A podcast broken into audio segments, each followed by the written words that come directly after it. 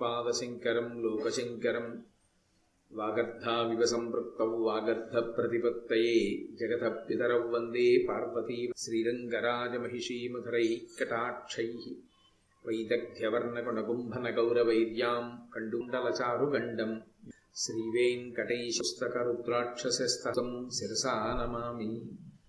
ఆపదామపహర్తారం దాతారం సర్వసంపదాం లోకాభిరామ. నారాయణం నమస్కారం. చెప్తూ వీనిటి కృతయుగంలో కాలసుడు కలిసి దేవతల్ని చాలా బాహ్యంలోని ఉంటే దేవతలు వంటి మంచి బుద్ధులు మంచి వృత్తులు దేవతలైతే చెడు సంకల్పరామం బయట ఎలా గెలిస్తే అభ్యున్నతి పదం వైపుకు పెడతాడు. రాక్షసులు గెలిస్తే పాడైపోతాడు. కాబట్టి బాహ్యంలో దేవతలకి రాక్షసులకి ఎప్పుడు సంగ్రామం జరిగినా ఆ దేవతల యొక్క ఆ దేవతలు పూజించడానికి వాళ్ళు బ్రహ్మగారిని ఆశ్రయిస్తూ ఉంటారు. ఎందుకంటే పితామహుడు అయిన ఈ లోకాలను సృజించినటువంటి వాడు పెద్దవాడు. కాబట్టి ఆయనకి భూత ఆయన వద్దకు వెడుతూ ఉంటారు. అలాగే వాళ్ళందరూ బ్రహ్మగారి దగ్గరికి వెళ్ళారు. బ్రహ్మగారు అన్నారు సరస్వతీ నదీ తీరంలో దధీచి అనబడి మీరు ఆయన దగ్గరకు వెళ్ళి ఆయన అస్థికలు తీసుకోండి. తీసుకుని ఆయన అస్థికలతో ఆయుధాలను తయారు చేయించండి. ఆ ఆయుధాలతో మీరు ఆ మాట ధర్మ విరుద్ధం కాదా? దధీచి మహర్షి యొక్క అస్థికల చేత మీరు ఆయుధాలు నిర్మాణం చేయించుకోండి అని విష్ణువు చెప్పడం ఎంతవరకు ముదావహం కథాపరంగా వింటే బాగుంటుందేమో కానీ అది అసలు అంత యోగ్యమైన విషయంగా యొక్క ఎముకలు కావాలంటే ఆయన శరీరం విడిచిపెట్టేస్తే కదూ ఎముకలు దొరికేది?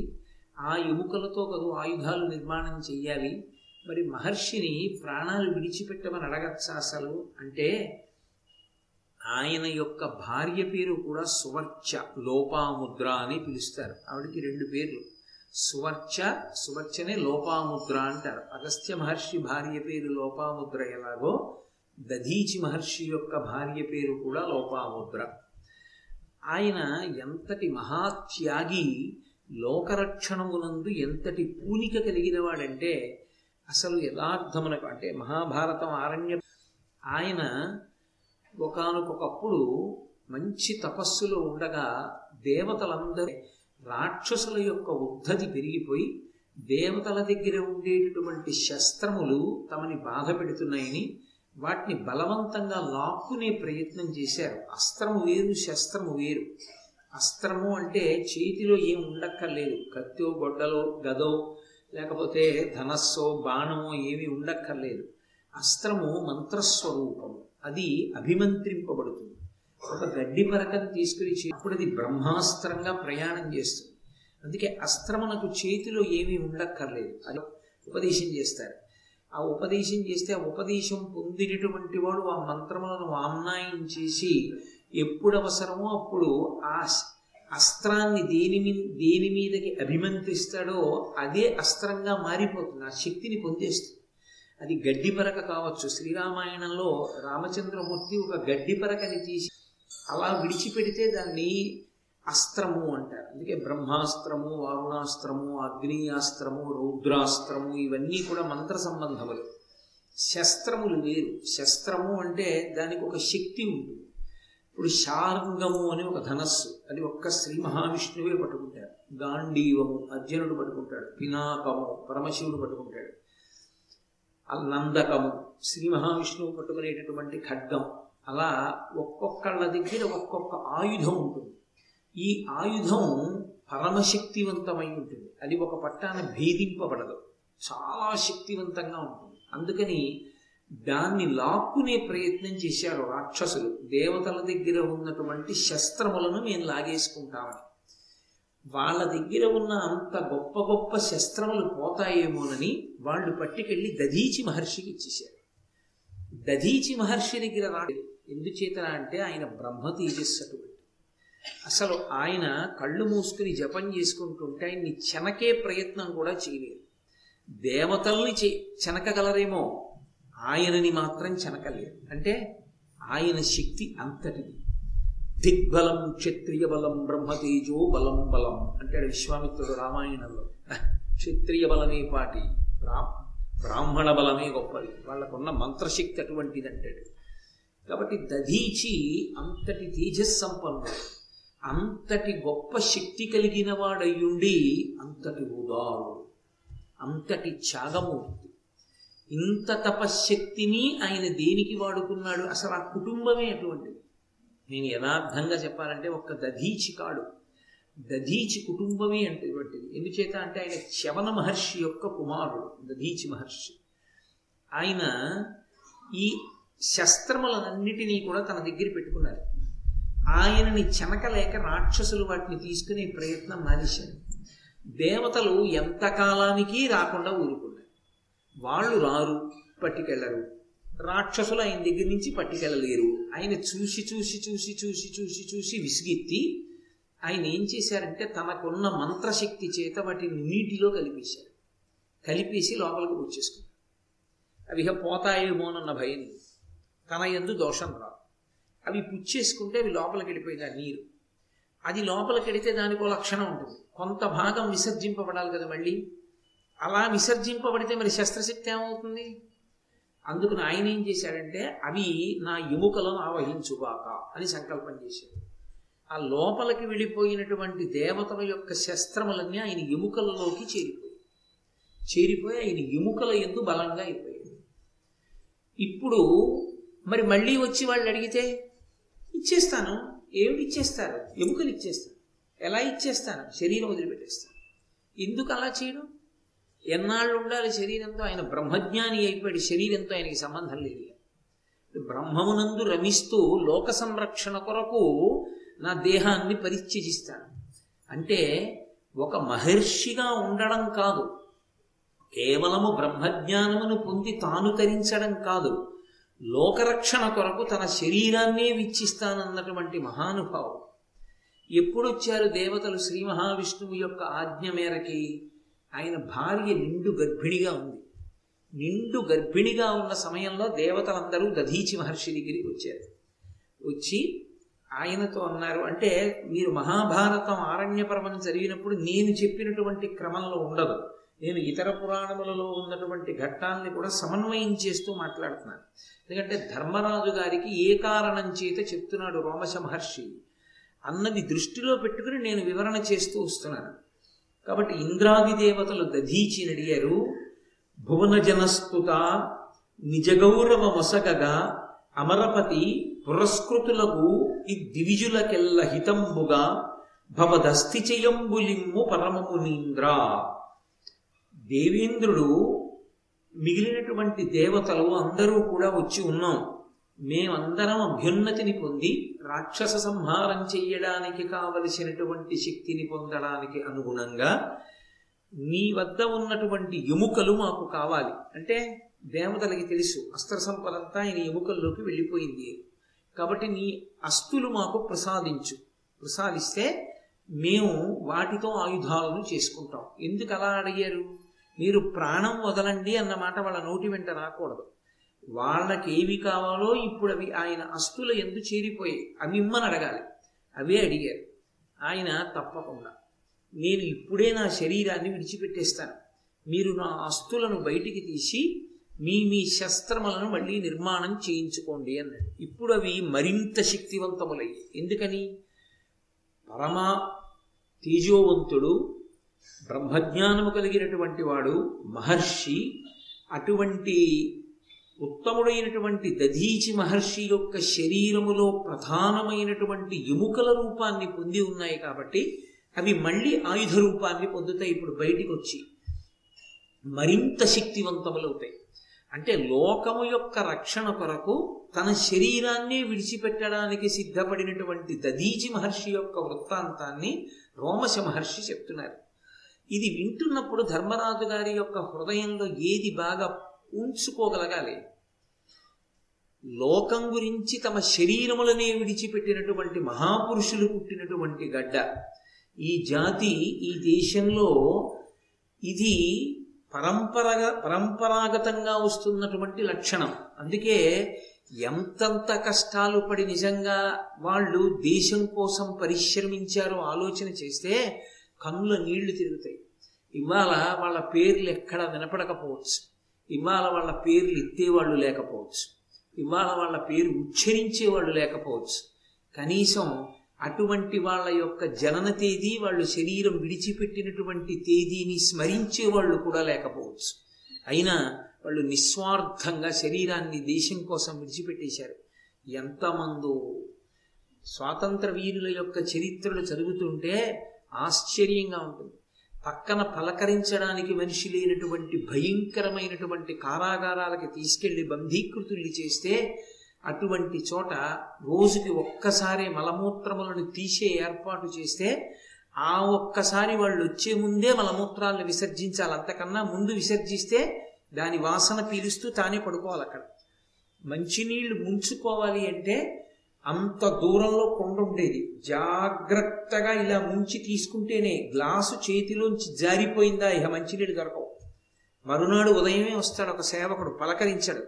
తుడిచి వెళ్ళిపోతాడు అంతే అంత భయంకరమైనటువంటి కారాగారాల్లో తామెక్కడున్నారో వాళ్ళకి తెలియదు తమ వాళ్ళు ఏమైపోయారో తమకి తెలియదు పలకరించడానికి మనిషి ఉండడు.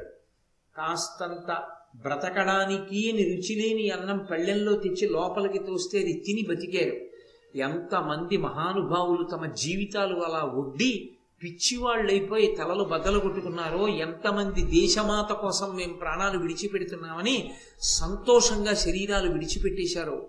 అరవిందో జీవిత చరిత్ర చదివితే ఇన్ని కష్టాలు పడ్డారా స్వాతంత్ర సంగ్రామానికి అనిపిస్తుంది ఇవాళ అటువంటి మహాపురుషుల యొక్క చరిత్రలు అటువంటి మహానుభావుల యొక్క పేర్లు స్మరించడం కూడా మనకు అవకాశం లేదు. మనం అటువంటి వాళ్ళని ఒక్కళ్ళని మనం స్మరిస్తున్నటువంటి పాపాన పోవట్లేదు. అసలు నిజంగా ఈ జాతి స్వేచ్ఛకి ఈ జాతి యొక్క స్వాతంత్రానికి ఎవరు పోరాటం చేశారో వాళ్ళు పక్కకి వెళ్ళిపోయారు రెండవ కోణాన్ని నేను ఎందుకు మాట్లాడాలి? భారతం చెప్తూ. ఇది ఈ దేశానికి అనుసృతంగా వస్తున్నటువంటి సంపద. ఆ త్యాగం చేయడం అన్నది మహాపురుషులెందరో అటువంటి వారిలో అగ్రగణ్యుడు దధీచి మహర్షి. రాక్షసుల నుండి లోకాన్ని సంరక్షించడం కోసం తన జీవితాన్ని త్యాగం చేశాడు ఎటువంటప్పుడు? భార్య నిండు గర్భిణిగా ఉన్నప్పుడు.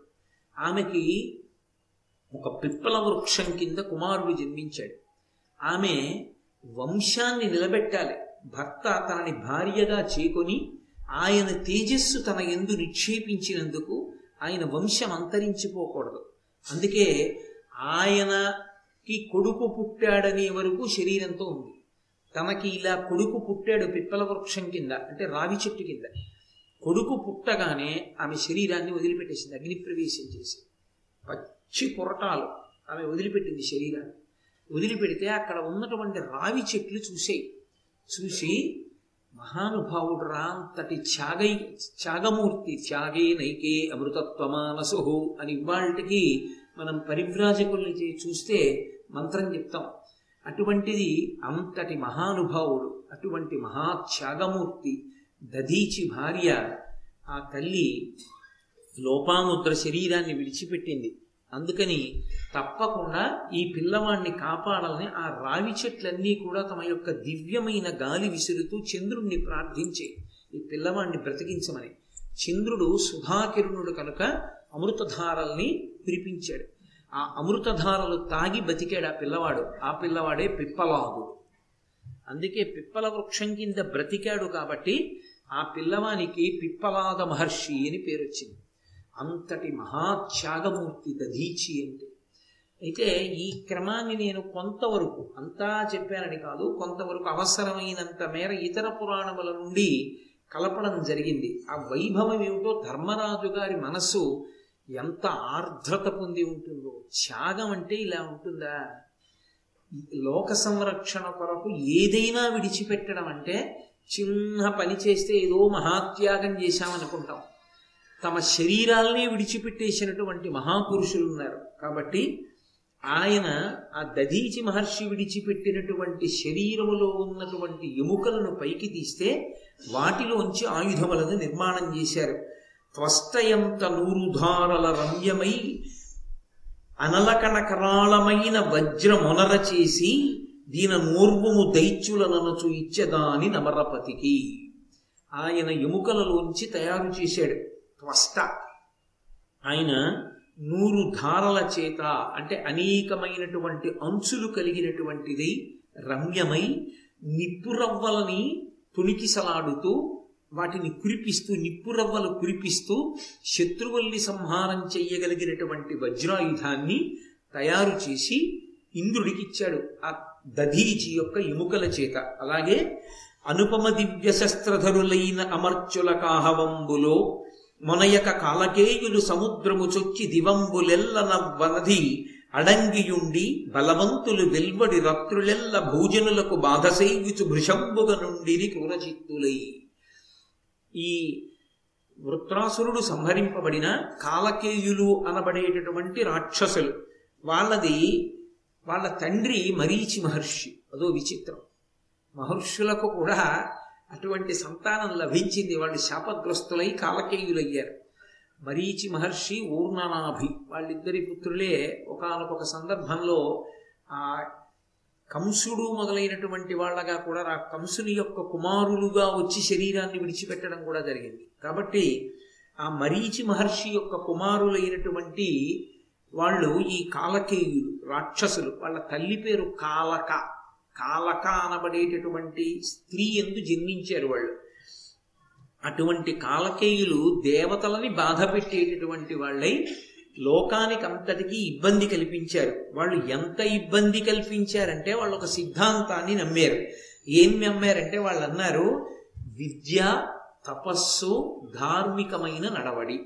ఈ మూడు కలిగిన వాళ్ళు ఎవరు ఉంటారో వాళ్ళ వలన ఈ భువనములు నిలబడుతూ ఉంటాయి. అది కారణం. మహాభారతాన్ని చదువుకున్నప్పుడు అర్థం చేసుకోవలసిన పరమ రహస్యం అది. ఈ ప్రపంచం ఇంకా నిలబడుతోంది భూమి నిలబడుతోంది అంటే ఎవరి కారణంగా నిలబడుతోంది అంటే భూమి బరు భూమికి బరువు అయిపోయారు ప్రజలంటారు. అమ్మకి ప్రజలు బరువు అయిపోవడం ఏంటి? అమ్మకి ప్రజలు బరువు అవరు భూదేవికి. భూదేవికి బరువు ఎప్పుడైపోతారంటే పాపం ఎక్కువైపోతే ఆవిడికి బరువు అయిపోతుంది. పాపం అంటే భగవంతుడు ఎలా బ్రతకమని చెప్పాడో అలా బ్రతకకుండా భోగీచ్ఛతో ఈశ్వరుడు చెప్పిన మాటని తిరస్కరించి బ్రతుకుతున్న వాళ్ళ సంఖ్య ఎక్కువైపోతే భూమికి భారంగా అనిపిస్తుంది. అప్పుడు ఆమె శ్రీ మహావిష్ణువుతో మొరపెట్టుకుంటుంది. ఆ మొరపెట్టుకునేటప్పుడు కూడా ఒక గమ్మత్తుంటుంది. ఆమె భూదేవిగా ప్రార్థించదు.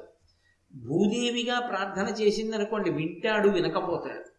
గోరూపధారిణి అయి ప్రార్థన చేస్తుంది. మీరు ఎక్కడైనా చదవండి పురాణంలో ఆమె గోరూపధారిణి అయి ప్రార్థించింది అంటారు.